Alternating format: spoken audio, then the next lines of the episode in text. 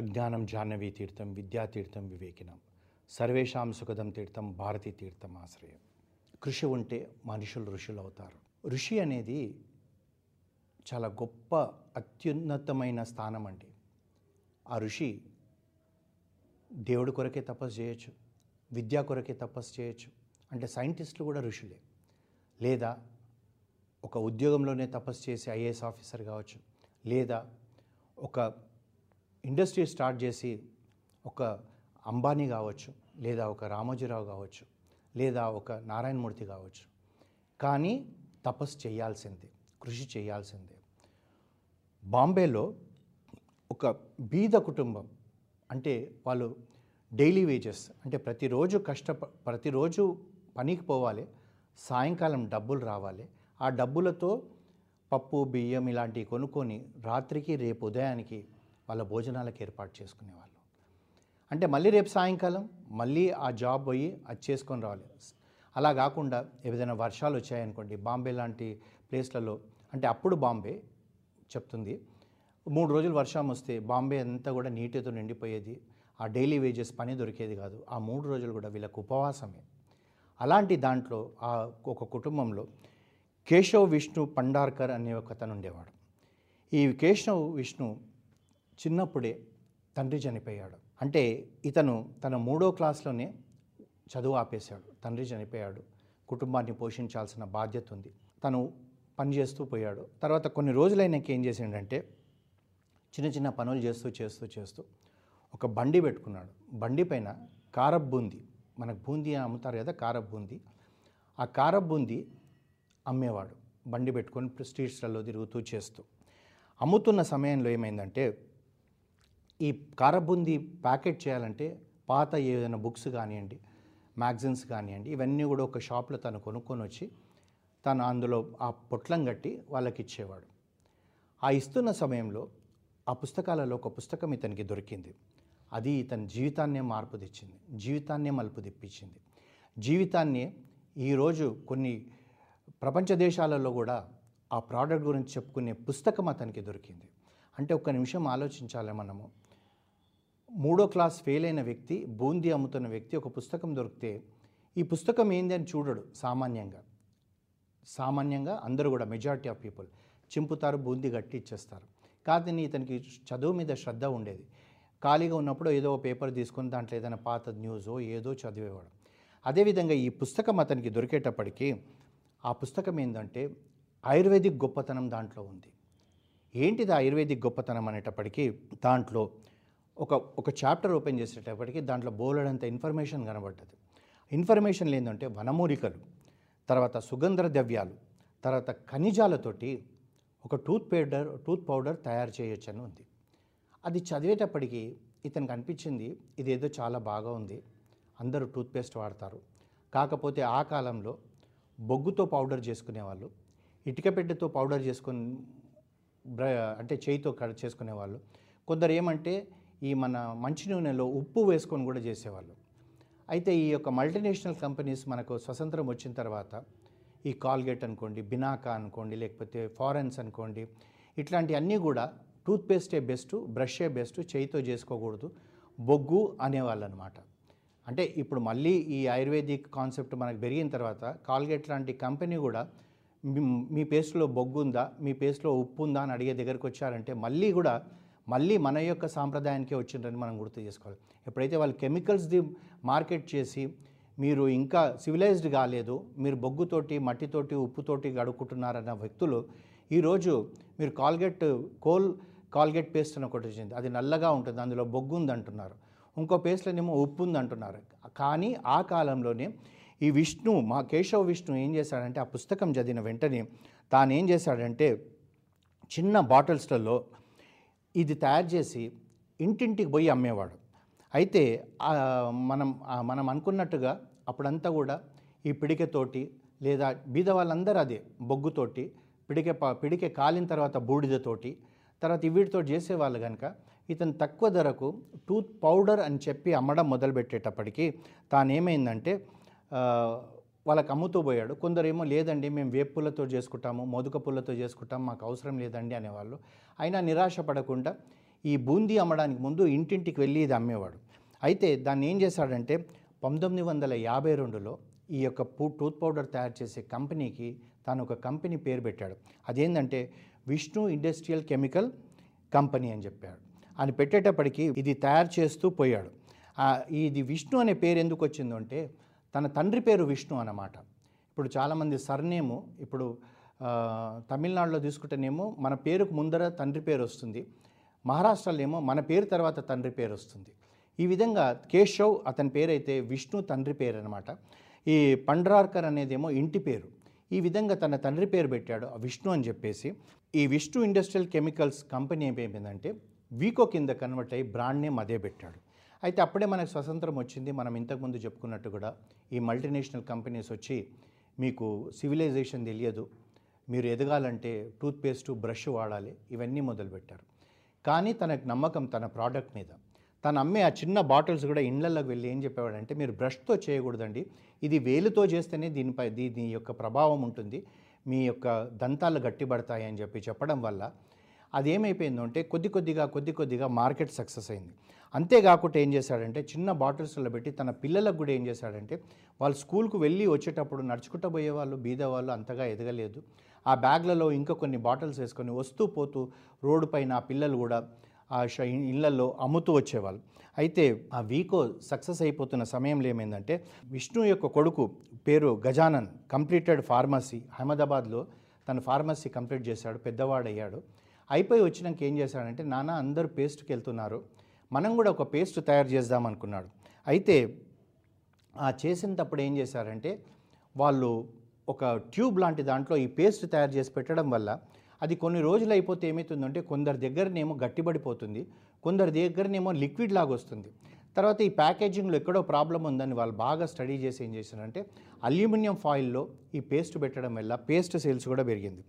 అయితే ఈ విధంగా ఉన్నప్పుడు ఏమైందంటే కేశవ విష్ణుకి ఏమైందంటే ఆ పేస్ట్ అమ్ముతున్నారు. అమ్ముతున్న సమయంలో మనం కూడా అండి ఒక మార్కెట్లోకి వెళ్ళామనుకోండి, మార్కెట్లో జనరల్గా మనకు రెండే కళ్ళు ఉన్నాయండి అంటారు. కానీ మార్కెటింగ్ పీపుల్కు మూడు వందల అరవై డిగ్రీలలో కళ్ళుంటేనే మార్కెట్లో తను నిలదొక్కగలుగుతాడు. అయితే ఈ యొక్క ఈ యొక్క తన బిజినెస్ చిన్నగా ఉన్నప్పుడు ఏమైందంటే ఈ కేశవ విష్ణు అందరికీ అది ఇచ్చేవాడు, పేస్ట్లు ఇచ్చేవాడు, తర్వాత ఈ పౌడర్ ఇచ్చేవాడు. ఆ షాప్లలో ఇస్తే ఏమైందంటే ఒక షాప్ అతను దివాలా ఎత్తాడు. దివాలా ఎత్తిన తర్వాత ఇతను పోయి అడిగాడు అనమాట, నా డబ్బులు అంటే అతను చెప్పాడు, అయ్యా నా దగ్గర డబ్బు లేదు, నా దగ్గర ఇప్పుడు ఏమి లేదు, నా దగ్గర ఈ బ్యాగ్లో ఇవి ఉన్నాయి, ఇవి నీకు డబ్బులకు బదులుగా ఇస్తానన్నాడట. అనేటప్పటికి ఆ బ్యాగ్లో చూసేటప్పటికి అన్నీ కూడా ఏంటంటే పసుపు కొమ్ములు ఉన్నాయి. ఈ పసుపు కొమ్ములను చూడగానే నువ్వు ఒక్క నిమిషం ఆగు, నేను ఇప్పుడే వస్తాను, నీ బ్యాగ్ ఇక్కడనే అట్టిపెట్టు అని చెప్పి మళ్ళీ పరిగెత్తుకొని వెళ్ళాడు.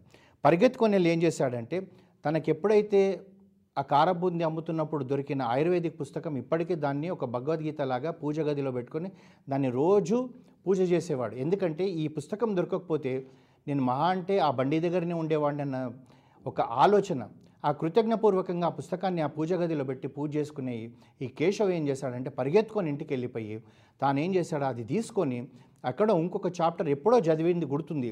ఆ చాప్టర్ చదివేటప్పటికి అప్పుడు తనకు అర్థమైంది ఏంటంటే ఈ పసుపు కొమ్మలతోటి నేను ఇంకొకటి తయారు చేయగలుగుతానన్న విశ్వాసం పెరిగిపోయి పరిగెత్తుకొని వెళ్ళాడు. వెళ్ళి ఏం చేశాడంటే ఆ షాప్ వాడికి నీ డబ్బు నాకు ఇచ్చే డబ్బులు బదులుగా ఈ పసుపు కొమ్మల బ్యాగ్ ఇచ్చేయన్నాడంట. అయితే ఆ పసుపు కొమ్మల బ్యాగ్ తీసుకొని దాన్ని ఏం చేశాడు, దాన్ని పౌడర్ చేశాడు.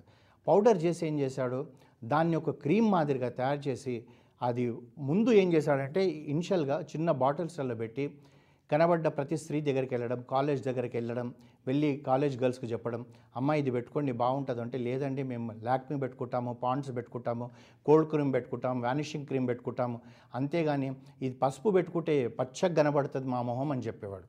అయితే ఇతను అమ్మేటప్పుడు ఏం చేసేవాడంటే ఆ యొక్క క్రీమ్ ఆ క్రీమ్ తీసుకొని తన మొహానికి పెట్టుకొని చూపెట్టేవాడు. అమ్మ చూడు ఇది నేను పెట్టుకున్నాక నీకు పచ్చగా కనబడుతుందా, ఏ విధంగా కనబడుతుంది అంటే ఆ పచ్చగా కనబడతలేదు కానీ ఒక తెలియని ఒక గ్లో కనబడడం మొదలుపెట్టింది. వాళ్ళకు కూడా ఇదేదో బాగుంది అని కొనుక్కోవడం మొదలుపెట్టాడు. కొ కొనుక్కోవడం మొదలుపెట్టిన తర్వాత ఈ విధంగా తాను అలాగే అమ్ముతున్నాడు. అప్పటికి ఇంకా బ్రాండ్ నేమ్ లేదు.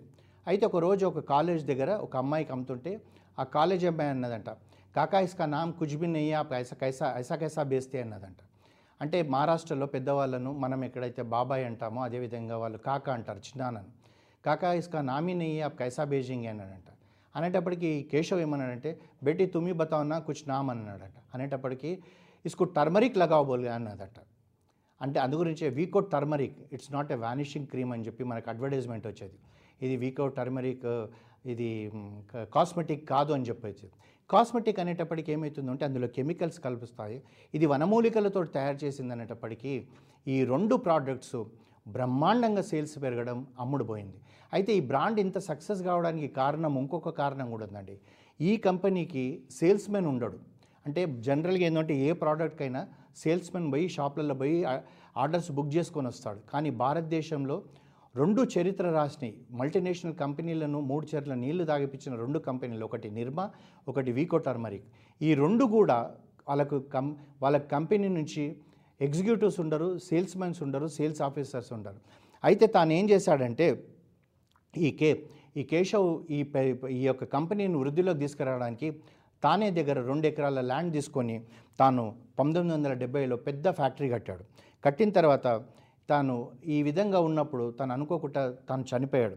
తన కొడుకు గజానన్ పెండార్కర్ తర్వాత అతను ఇంకొక తమ్ముడితో కలిసి ఈ కంపెనీని అలాగే అభివృద్ధి చేస్తూ పోయారు.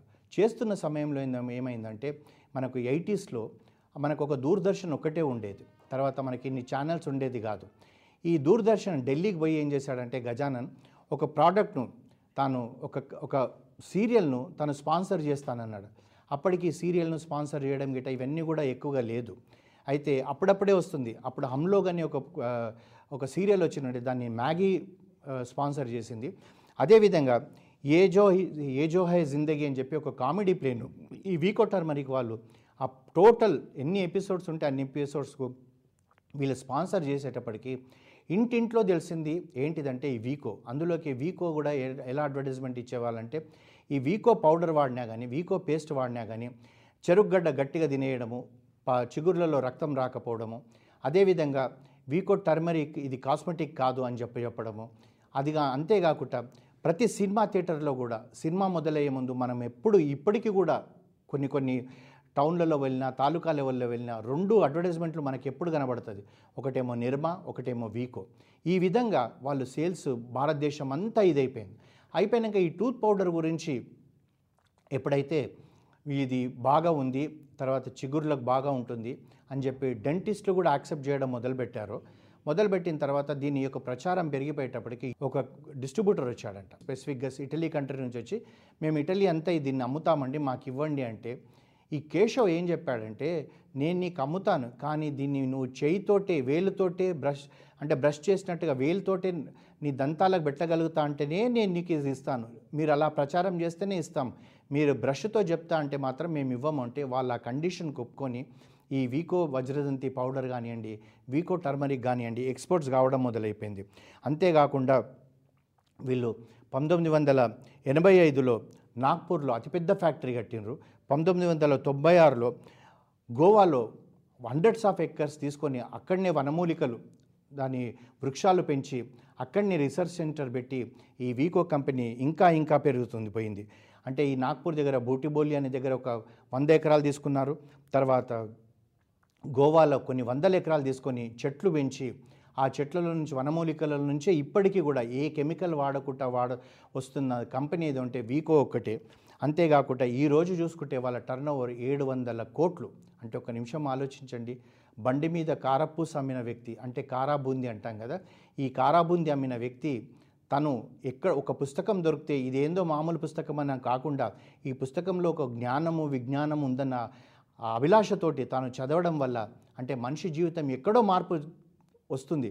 ఆ టర్నింగ్ పాయింట్ ఏదన్నదే మనం తెలుసుకోవాలి. అందు గురించి మనం కూడా జాగ్రత్తగా ఒక ఒక ఎదుటి వ్యక్తి ఏదన్నా చెప్పిండనుకో మన మంచికే అని ఆలోచించాలి. ఎదుటిది మనం చదివింది మన మంచికే అన్న అభిప్రాయంతో ఉంటే మనం కూడా ఒక వీకో టర్మరిక్ లాంటి సంస్థలాగా కావచ్చు, లేదా కేశవ్ లాగా ఎదగొచ్చు. అంతేకాకుండా రెండు వేల పదిహేనులో ఈ గజానన్ కూడా పాస్ అయిపోయారు, చనిపోయాడు. ఈ వీకోకు పదమూడు సబ్సిడరీ కంపెనీస్ ఉన్నాయండి. అంటే ఈ ట్యూబ్స్ తయారు చేయడము, లేకపోతే కార్డ్బోర్డ్స్ తయారు చేయడము, ప్యాకింగ్ మెటీరియల్ తయారు చేయడం, ఈ విధంగా అన్నీ కాకుండా ఈ ఒక్క కంపెనీ ప్రపంచం మొత్తంలో యానిమల్స్ మీద ఎక్కడ కూడా జంతువుల మీద వీళ్ళు ప్రయోగం చేయరు. దాని కొరకు ప్రోగి అవార్డు అని వచ్చింది.